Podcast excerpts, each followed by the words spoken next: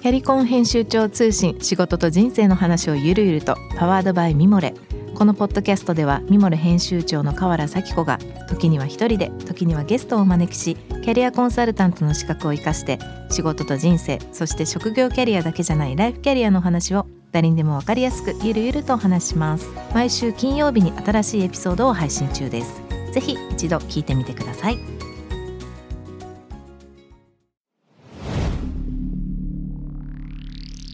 フィジョントゥ the future、えー、こんばんは。ナビゲーター中道大輔です。さまざまなジャンルのゲストを迎えまして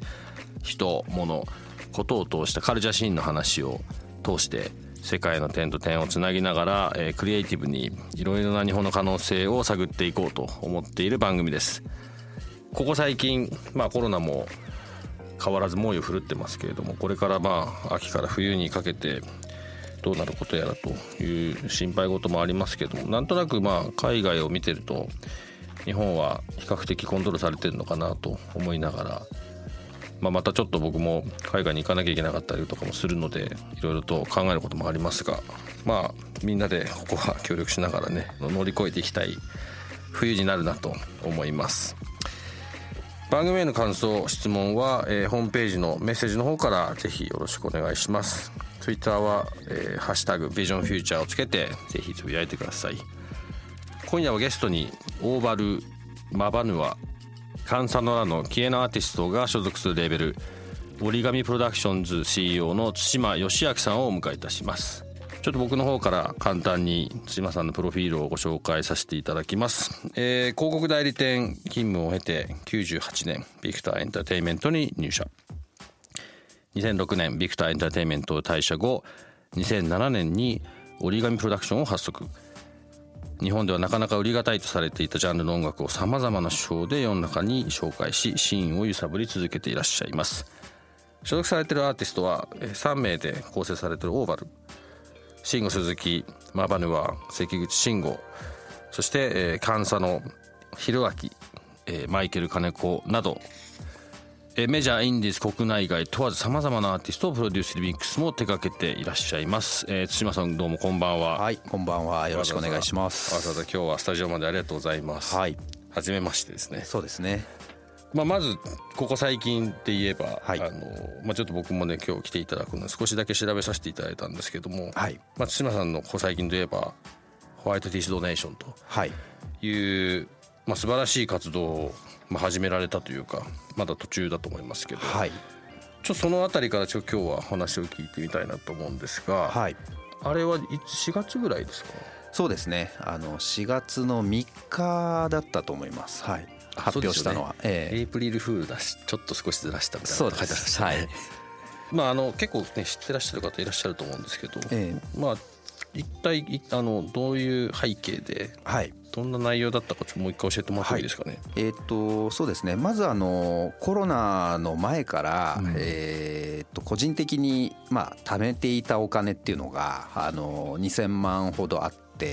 まあこれはあの普通に貯金をしたものもあればちょっとした投資であのうまくいったものもあってこれまあ自分のためにあの家族のために貯金しておくのか何か他のものに役立てるのかみたいなところで考えていた時にまあ自分もあの起業している人間なのでこれを置いといてその老後の2000万問題なんてねまさにありますけどちょうどその安全牌のお金だったんですけどじゃあこれを自分の安全のために置いとくのって果たしてどうなんだろうみたいなことを考えた時に何かその音楽業界に対してあの役立てられないかなというふうに思ってたんですね。まあ、ちょうど自分も、えその当時音楽業界で働いて20年ぐらい経っていたので、まあ、あの音楽のシーンに対して、あの還元しようということで、素晴らしいですね、まあ、何かその次世代のミュージシャンたち音楽家たちがやりやすいような、あの畑を耕すような作業をしようと思ってたんですね。でまあじゃあその2,000万使って何しようかといろいろ考えてた矢先にあのコロナの問題が起きてしまって。でまあ最初はとにかくあのミュージシャンたちがそのちゃんと評価される場を作りたいと。まあ、もちろんあの今評価されてる方々素晴らしいアーティストさんなんですけどまだまだやっぱりいるんですよね、あの今の日本の音楽シーンだとなかなか見つけてもらえない人たちっていうのがいて、そういう人たちがどうやってその活躍できるか、まあ、例えば分かりやすく言うとアワードとか、あのもっとこう違う角度からこういう例えばパーカッションパーカッショニストがいるよとかキーボーディストがいるよとか、うん、そういうものをちゃんと称えてあげるようなあのシーンを作っていきたいなと思ってたんですけど、うん、ただ実はそういう方々ってあの今ライブで常にこう動き回ってあの毎日の収入で生きているような方が多くて、まあいわゆるテレビに出てるような有名なアーティストさんだとその印税があったりとか、まあその規模も大きくなっていくので、まあちょっと止まったところであの大丈夫な方々もたくさんいるんですけど、やっぱり毎日のその日々の活動が止まってしまうと生活が危ういっていうミュージシャンがたくさんいたんですね。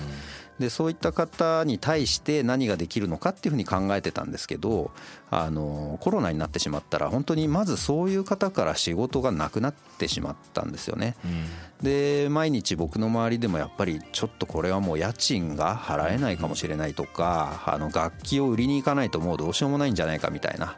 話をしてるアーティストの姿がたくさん見えてきた時に、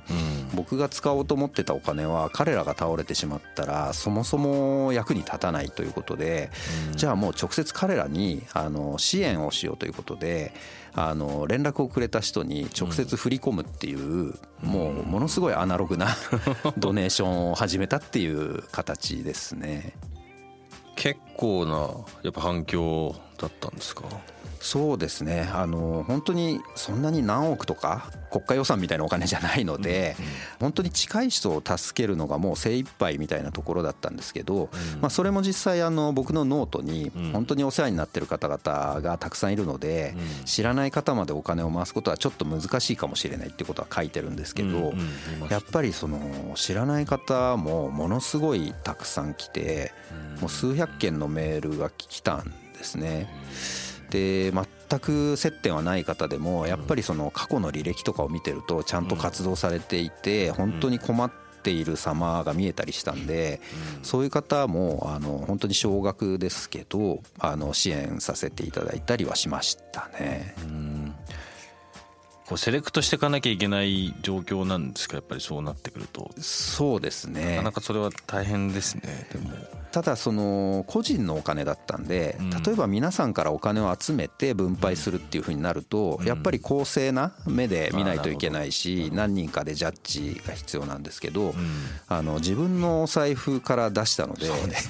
ある種まあ自分勝手でいいところではあるので、あのもうレーベルやって今14年とか経ってるんですけども、本当に最初の頃はなんかただ同然で手伝ってくれたあのミュージシャンだったり音楽関係者たくさんいたので、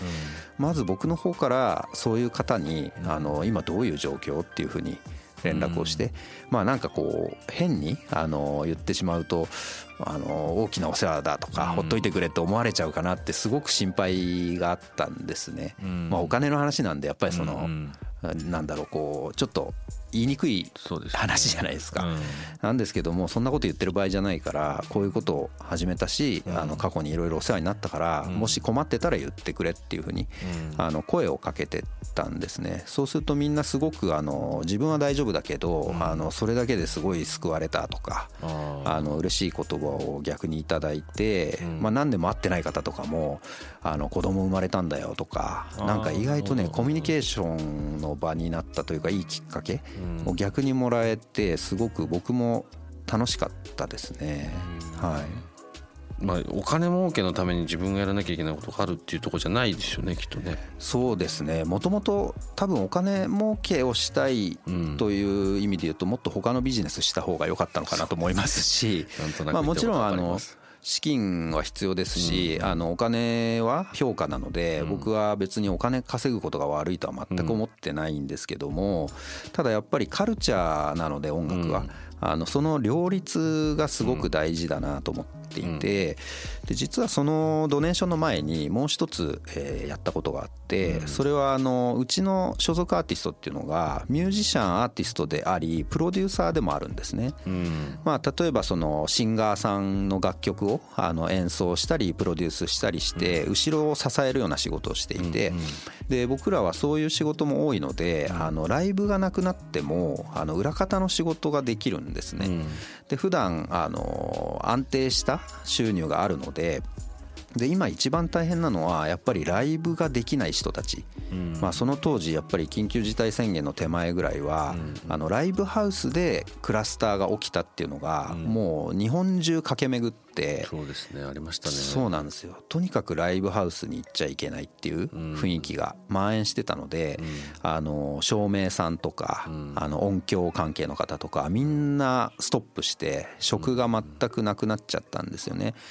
で僕はまあそれを助けるためにドネーションをやったんですけど、まずその前の段階としてはあの歌を歌ってるアーティストさんたちがライブができないならうちが作った楽曲をホームページ上にアップしてでそれを自由にダウンロードして、その上で歌を歌ったりラップをしたりして、あのその楽曲をリリースして収益を皆さんに差し上げるっていうことをしてまああの権利著作権とかを放棄してみんなに楽曲を提供したっていうのがあってでそれがまず最初にあったんですけどやっぱりそれだけではその側近としては入ってこないっていうのと、まあ、収入にすると2ヶ月3ヶ月先に入ってきちゃうんでどうしてもリリースものっていうのが、まあ、それとそういう関係者音響さんとか照明さんとかはやっぱりそういう表現者ではないので、そこはもうすぐにお金を渡すっていう方が手っ取り早いと思って、まあ、最初にやったその音楽の企画では足りないと思って、じゃあこれをやろうっていうのでドネーションを始めたっていう流れですね。いやまあでもなんか本当に聞けば聞くほどですけどなかなかそんな簡単にできることじゃないところ。でもやっぱそのぐらいあの時インパクトは大きかったですよね。ねえ。ー、ちなみに今は音楽協会としてはそういう意味だとまだなかなかライブとかもあれだかもしれないですけどちょっと落ち着いてきたりとか国の政策とかいろいろちょっと落ち着いたんですかねそうですね。当時やっぱりすごくこう文化カルチャーっていうものが果たしてその日本っていう国にとってどれだけ大事なものなのかっていうのがちょっとこう試されている時代でまずとにかく止めろっていう話ではあったんですけどそのじゃあカルチャーっていうのはどれだけみんなにとって重要なのか命とどっちが大事なんだみたいな比べられ方をしたんですけど、そもそもその命と文化どっちが大事なんだっていうその比べ方ってすごくナンセンスで、僕らもやっぱりやってる側としてはなんか切り捨てられたんじゃないかみたいな、あの印象も持っていた瞬間もあったんですけど、だんだんだんだんやっぱりみんな混乱していた中で落ち着いてくると決してそんなことはなくて、あの徐々にやっぱりその戻していくっていうのは、あの国もすごく努力をしてくれているっていう状況は確かにあって、今そのニューヨークだったり、あの韓国だったりいろんな国の関係者とよくメールでやり取りをするんですけど、あのもっと今厳しい国は多いですね。まあもちろんその状況あの死者の数だったり、うん、あのそういうことによって判断してることだとは思うんですけど、うん、まあ、なので日本も今よりもっとひどくなれば当然あの厳しくはなると思うんですけど、うん、だいぶ今どうにか元に戻していこうっていうトライを、あの国全体、まあ、それはもう国というよりは国民全体でそういう雰囲気を作ってるなっていうのはすごく僕はポジティブに考えてますね。僕もそうですね。それはすごく最近感じますね、あの番組の冒頭でも言いましたけど、えー、やっぱり海外との連絡を今仕事も含めてもともと頻繁に取ってると、うん、日本の状況って逆にまあ悪くないっていうよりかはすごく良いというか、うん、まあ多分自分たちなりに結構まあ自分あの自己規制というかそういうのをやりながらだと思うんですけど、えーまあ、そのカルチャーっていうところに対してどのぐらいみんなが気づいてそういうアクションを起こしたかってちょっとまあもしかしたら別の話かもしれないですけど、状況としては他の国に比べたらまあ随分マシなところにいるかなっていうのは確かに思いますね。まあ、今いろんな話ちょっと出ましたけどあのカルチャーっていう意味で言うと、そのまあ音楽業界とか音楽に携わってる方々まあすごく自分の表現でしたり、まあ、あとは先ほどちょっとビジネスっていう話もありましたけど、まあ、そういったものが全ていろんなことでミックスして、まあ、継続していかなきゃいけなかったりとか、そういうところを全体をひっくるめた上でもさらにそこにどう新しさだったり今までのことをこう新しく表現したり何かを形にしようというそういうことがあると思うんですけど、まあ、そういった中でその、まあ、今結構カルチャーとして残そうという動きがあるかもしれないとい。う今お話ありましたけど、ここ最近のそのまあ特に音楽業界の中でこうコロナによってまあどの業界もそうだと思うんですけどこう例えばデジタルとかも含む10年分のこうデジタルトランスフォーメーションが一気に起こったみたいな話もあるんじゃないですかこのコロナのまあおかげというか。そういった意味で言うとこうまあ特にまあ対馬さんその音楽業界の中でもかなり突出したことをやられてるっていう、まあ、今日ちょっとこれから話を聞いていきたい中でもそうなんですけど、はい、そういった中で音楽業界変わりました？このコロナで。そうですね。もう変わらざるを得なかったという表現の方が正しいかもしれないですね。特にやっぱりライブができないっていうところはそのアーティストにとっては生命線なので、あのもちろん音源とかもありますしいろいろな表現はあるんですけど、一番大事なファクターですよね。やっぱりライブパフォーマンスっていうのは、うん、そこがなくなってしまうその生で見せることができないっていうのは、うん、あの痛手どころじゃない話なので、うん、まあ、その中で一体何をしなきゃいけないのかって考えたらやっぱりそのデジタルを使っていくっていうのは当然もう選択せざるを得ないっていう、うん、ことがまあ今転換期としてはあのすごく起きていて、まあ、簡単に言うとそのライブ配信ですよね、あの自宅にいて皆さんいつものそのライブ会場のチケットよりはだいぶ安い金額であの自宅のネット環境で生でライブを見るっていうことが今まではやっぱりそこにはなかなか行き着かなかったのでそれが一つ活路としてはあるのかもしれないですね。あの結構今変わらざるを得なかったというようなこのこのポ,、まあ、ポストではないです。まだコロナ中だと思いますが。っていう中でいうとこう今までどういう形で今どういうふうに、まあ、デジタルって先ほどありましたけど、はい、どういう今こう変化が起こってる最中なんですかね。えー、っとそうですねまずコロナに関わらずのあの変換期っていう意味で言うと、うん、やっぱりその CD からより、えー、デジタルで聴くというところに、まあ、転換しているっていうのが一つあるんですね。まあ、本当にあの昔の時代から遡っていくと最初はあの譜面を売るっていうもうベートーベンの時代ですよね。譜面が音楽ビジネスででその後エジソンによってあのレコード録音技術っていうのができてそこからレコードを売ったりそれがまた CD になって、で今度はデジタルでダウンロードになりで今は聴き放題のストリーミングサービスっていうのに変わっていったんですね。でただこれ変わっていったっていうふうにまあみんな表現するんですけどただ選択肢が増えたっていうことでもあるんですよね。いまだに譜面は売ってますし、あのレコードも今やすごく盛り上がってますし、まあ、カセットテープとかね MD とかいろいろあるんですけど側が変わってきたというか聞き方が変わってきてるんですがあの一つ大きいのはデジタルになることであの世界中の人に聞いてもらえる。まあ、もちろん CD も流通すれば世界中に届くんですけど、まあ、もっと手軽にあの世界中の人たちに聞いてもらえるっていうのがまずこれはコロナと関係なくあのどんどん変換しているんですがなかなかそのストリーミングサービスっていうのは実は日本は乗り遅れていてまあすごくいいことではあるんですけど CD が売れすぎてるっていう状況があって、うん、まあ今や音楽ビジネスとしては世界で2番目に大きな国になってしまったんですけど、うん、それがやっぱ CD の売り上げがものすごく大きかったんですね。うん、まあそれがゆえにあのデジタルになかなか移行できなかったっていうのがあって、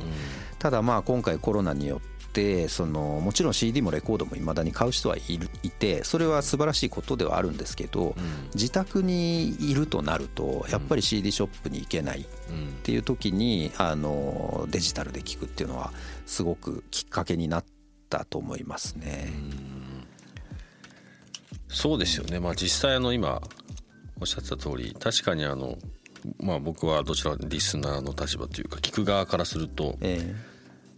聞聞き方が多様化してきたっていう、はい。まあ、そ確かにそれだけの話というか、えでたさそれもそうですし、まあ、今僕もそうです。CD 買ったのってそれを最後いつだったかなと思ってたんですけどええ。覚えてないぐらいなんで、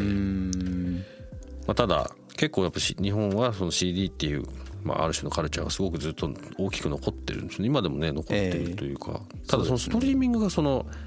遅れてるっていうのはなんか理由があるんですかね？まあまさにその CD が売れてるがゆえにっていうところはありますよね。あのどうしても新しいものってちょっとこう勇気がいるうんじゃないですか移行するのって。やっぱり日本ってすごくその古いものに対しての愛着っていうのと新しいものにこうイノベーション的なところはちょっと弱いっていうのは確かにあってあの様子を見ながらみんなライブもそうなんですよね。うん。拍手する時ってみんな様子見ながら拍手するっていうのがあって一ね。人でこうわーっと盛り上がるってなんか気まずいうんっていうのがあるんでうん。移行に時間がかかるっていうその代わり定着しちゃうとものすごく長いっていうのがこれいいとか悪いとかっていうよりは特徴としてはすごくあるたちの文化ですねこれね。そうですね。いろんなとこに言えますもんねこういうその話はね。そうですね。僕なんかそのリーバイスにいたんですけど、ええ。もうデニムなんかまさにそうではいはい。やっぱり例えば501なんかアメリカだとやっぱ常に新しい501をってこう行くんですけどうん。日本日本がやっぱあのいわゆるヴィンテージデニムみたいなのをはい。まあなんか今だとちゃんとなんかカカテゴリーになりますけどうん。昔昔古いものはなんかいいっていう発想自体があんまりねうん。日本以外なかったってまあ随分前の話ですけうどん。そうやってまた新しい形を作るっていうのはええ。結果的にはねすごくいい話だと思うんですけど。そうですね。うん。まあなかなかその第一歩が難しいのかもしれないですね。そうですね。時間かかりますよね。ねえ。でもストリーミングになって、ええ。まあ、あのちょっと先ほどおっしゃってましたけどこう世界に間口が広がるとこれで逆に言うともう僕は今聞いてる方ですけど作る人たちからするとえミュージシャンの人たちとか音楽関係者の人たちからするとこう今の話聞いてなんかこうもっと広がってるようなイメージなんですけど、ええ。そのあたりはどんな感じなんですかね？いや広がってると思います、うん。あの可能性本当に無限大で、うん。あの例えばうちのアーティストだとあのカンサノっていうアーティストがいて、はいえー、とインスト楽曲をリリースしたんですね、うん。あのいわゆるボーカルの入ってない曲なんですけど、これをシングルカットで出したんですけど今までだったら日本国内で売ろうとするとインスト楽曲をあのシングルカットってなかなか難しかったんですね。ただ今やその世界中の人が聴いてくれるっていう中でインスト好きな人っていうのもやっぱりいて、ますね。まあ、日本にも当然いるんですけどうん。ただ少ないじゃないですかうんうん。でそれを世界中のもうイタリアのインスト好きフランスのインスト好き韓国のインスト好きって集めていくとインストカルチャーっていうのはすごくあってあの1ヶ月で100万回ぐらい再生されたんですねその曲が。で裏を見てみると95%が海外の方だったんですよ聞いてたうちの。だからまあほとんど海外で聞かれてたんだなみたいな結果が出てまあそういうふうに考えると本当に間口は広がっている感じはありますし、あとはやっぱりあのこれは音楽に限ったことではなくてエンターテインメント全般だと思うんですけどあのインターネットでやり始めると人口の勝負ってすごく左右するっていうのがあって、まあ、例えば中国の人口で中国の人がみんな YouTube 聞いたらすごい再生回数になるわけですよね。単純に人口が多いんで、そうなると今までそのエンターテインメントってやっぱりアメリカがどうしても聖地で中心だったんですけど実は中国の方がマーケットとして大きくなってきてるんじゃないかみたいなそりゃそうだって感じですよね。そうですよね。こともあるので、あの今アメリカの人たちもアジア人を無視できないっていう状況にはなってきていて、まあ本当アメリカのドラマなんか見てても、あの必ずアジアの人が出てくるんですよね。確かに。だからそうしないとアジア人が見てくれないっていうところもあるので、音楽もやっぱり韓国のアーティストとかいち早くアメリカに進出していって、今や本当ビルボードでトップを取るような、あの BTS みたいなメジャーアーティストもたくさん出てきてますし、どんどんやっぱりそのアジアの人が前に出ていけるような環境っていうのはできてきてると思いますね。はい。そういう意味で言うとあんま日本のアーティストがアメリカとか海外に行ってそんなに聞かないですよね。そうですね。韓国とか。まあ韓国なんか僕もえ。確かにアメリカ人の連中とかもええ。知ってたりとか、はい。まあ、たまに番組とか見てても聞きますけど、ええ。す結構やっぱそこ大きな差ですか？そうですね。あの厳密に言うと日本人の血が入った人っていうところで言うといるんですよ。うん。例えば、えっと88ライジングっていうアメリカにあるレーベル音楽レーベルでここはアジア人がみんなあの所属していてその中にいるジョージっていうアーティストはあの日本人半分日本人のハ,、まあ、あのハーフの人なんですね。うん。とかコナン・グレーっていうアーティストとか、あの広島出身のあの日本人がいたりとか、まあ、そういう人はいるんですけどただどうしてもそのアメリカとか海外のカルチャーの中で生活していたって意味で言うと、まあ、大坂なおみさんとかもそうかもしれないですけどど。これを日本人というのかどうかみたいなうんところで言うと本当に生粋の日本人がアメリカに入っていって、あのトップを切るみたいな。ことはまだ音楽業界エンターテインメントではまだ起きてないですね。うん。えみんなでも待ってますよねそういうーと思います。その事実というか、はいまあ、なんかそこにはできない理由理由もないですよね。ややんないのが問題なんですかね。そうですね、まあ、簡単に一言で言うとそれですよね、あのまだそこに行こうとしていないというか、まあ、日本はやっぱりそのマーケットとしてはすごく大きな国なので、あの日本の中だけでまあ成立はしてしまうっていう今の時点では、あのそれがあるので、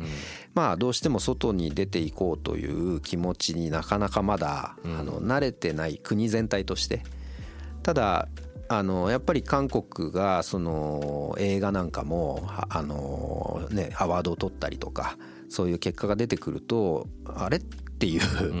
うん。そろそろ日本人も出ていくべきなんじゃないかみたいなことはあの薄々多分みんな思いながら試行錯誤し始めてるのかなっていう気はしますけどね。まあ、日本のマーケット、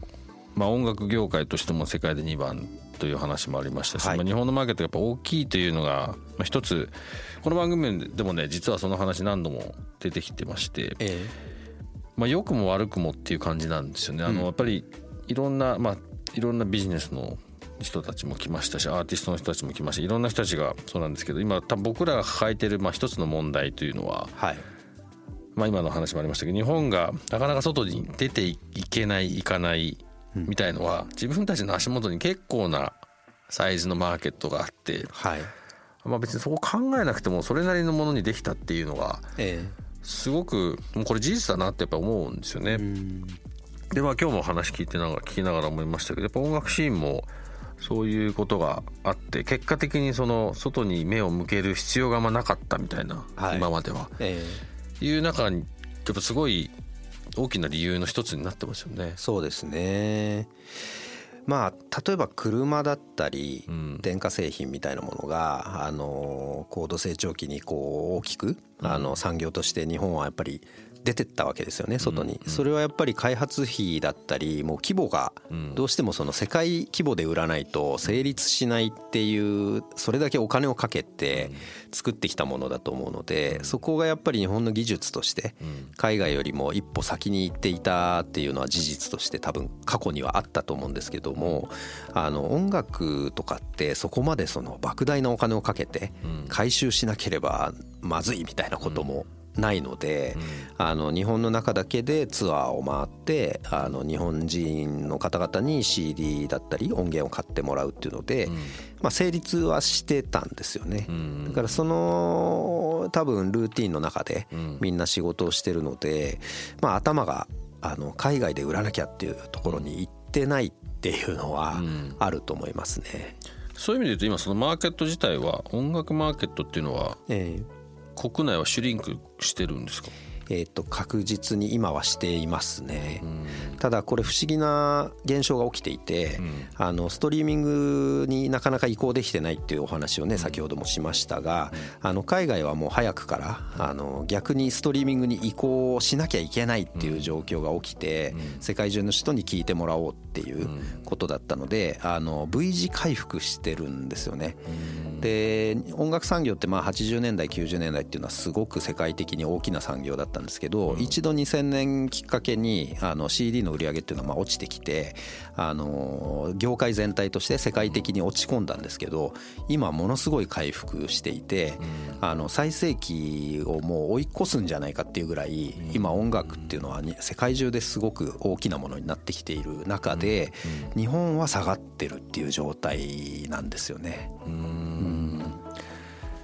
何ですかねそれ。すごくそこだけ聞くとものすごい残念な リアリティのような感じですけど、でも移行せざるを得ないから、えー、何かきっかけがあったら移行していくんですかね。移行してるんですよね今。まあそうですね。あのまさに今回のコロナの件で少し進んだこれはもうなんか音楽業界というよりは個々人の皆さんがストリーミングで聴こうっていうふうに多分そのステイホーム期間中にマインド的にそうなってったとかまああと楽器もすごい売れたんですよ。やっぱり家にいる間つまらないじゃないですか。はいはい、で昔楽器やってたけどちょっとやってみようかなみたいなのであの楽器だったり録音機材だったりっていうものがもう軒並み売り切れちゃったんですよね。だからこう家で音楽をやってみようみたいなこととかもすごい増えましたし、それでこうストリーミングで音楽を聴いてっていう風になっていくと僕個人的に願わくばというか、あの海外の音楽をもうまあ日本の音楽も海外の音楽も関係ない、同じ壇上に乗っかって聴けるのがストリーミングの良さで、そうなってくるともしかするとこう洋楽をもっと今より聴いてくれる人が増えたり、それから年代も飛び越えてあの70年代の楽曲と昨日リリースされたものも同じ壇上で聴けるのでそういう意味では音楽のその聴き方自体がすごくこうグローバルになっていくのかなっていうふうに思っていてそうなっていくともっとその世界の人と共通の音楽の方向性に、まあ、日本の音楽も変わっていくのかなと。ってなってくると海外の人もあこれなら聴けるなとかこれいい曲だなっていうふうに、あの日本の音楽に対してもポジティブになっていってくれるのかなっていう、まあ本当希望的観測ですけどそういう順序ですかね。なんかそのねそのさっき前あった聞き方が多様化してったっていうところから、えー、ストリーミングの中でその音楽の種類の多様性みたいなのがもうそもそも存在、まあ、世界の中に存在しているものが、もしかしたらそのミックスしているっていう現状世界の現状に対して、はい、まあ、日本がまあちょっと遅れてはいますけど、まあけまあ、このコロナのおかげというか、結果的にその波にこう乗っていくような状況になってるのかもしれないですよね。そうですね。そうなっていると思っているんですけど、これあの今日明日で分かる話ではなくて、本当に徐々に徐々に変わっていくものなんで、まあ今そうなってるという予測を僕は立てていて、ここ1年2年3年で果たして本当にどうなるのか結果をなんか僕はすごく楽しみに見てる感じですね。その辺のな流れの話、はい、おそらくですけど、まあ、ちょっと次のステップにぜひ聞きたいんですけども、はい、対馬さんの折り紙プロダクションズはその波にさらにずいぶん前から乗りながらずいぶん前にいらっしゃるんじゃないかなと思うのでちょっと今までちょっと今日はねこのどちらかというと業界の話とか聞かせてもらいましたけど、はい、ちょっと来週はそこから折り紙プロダクションがそういうところに対してどんなことしてるのかっていうもうちょっと対馬さんの話を聞きたいと思いますので、はい、今週はこの辺りまででお付き合いいただきましたのでまた来週この続きを聞かせてもらえますでしょうか？はい J-Wave Vision to the Future Vision to the Future 中道大輔がここまでお送りしております。え対馬さんとの話、えなかなか興味深いところがたくさんありまして特にちょっと僕が今日気になったというかすごく共感したところが、まあ、大きく言うと2点あったんですけど、まあ、日本のマーケットがやっぱそれなりの大きさだったからなかなか音楽業界が、まあ、進化の仕方が随分世界と違ったっていう部分。これはあのこの番組でもいろんな形で話してますけどこの日本っていう大きなマーケットが持ってるがゆえになかなか進めなくてもいいっていう状況があったからいろんなことが内向きになってるんだなっていうのは結構音楽業界も同じなんだなっていうのはすごく思いましたね。まそれとあの例のインストのミュージシャンの件で日本だとなかなか売れないんですって言いながら世界にそれを発表したらいろんな国の人海外の人は95%ぐらい聞いてたっていう話もこれもすごく大事なポイントだと思っていて日本とか国とかの国境を一つの軸にした時のマイノリティに対して何かをするっていうふうに考えると、まあ、売れないとかになっちゃうんですけど今の時代その国境を考えなければでさらにはグローバルのコミュニティがつながってるっていうふうなところに気づけば世界中の人たちをつないでいけば一つの例えば日本に100人しかいなくても世界に200カ国あったらそれなりの数になるっていうそういうことがまあまあ何ていうんですかリアリティになってるっていうところにまああのいろんな人が気づき始めてるっていうのはこれ多分もっと特に日本の人たちにつながなきゃいけないことの一つだなっていうのはすごく思います。なのでその辺りのこともねあの比べながら次週また島さんにもうちょっと今折り紙プロダクションズの今を聞いてみたいなと思っています番組への感想質問は番組ホームページのメッセージからぜひお送りください。Twitter は「ハッシュタグビジョンフューチャー」をつけてぜひつぶやいてください。ここまでのお相手は中道大輔でした。Stay tuned with J-Wave Cheers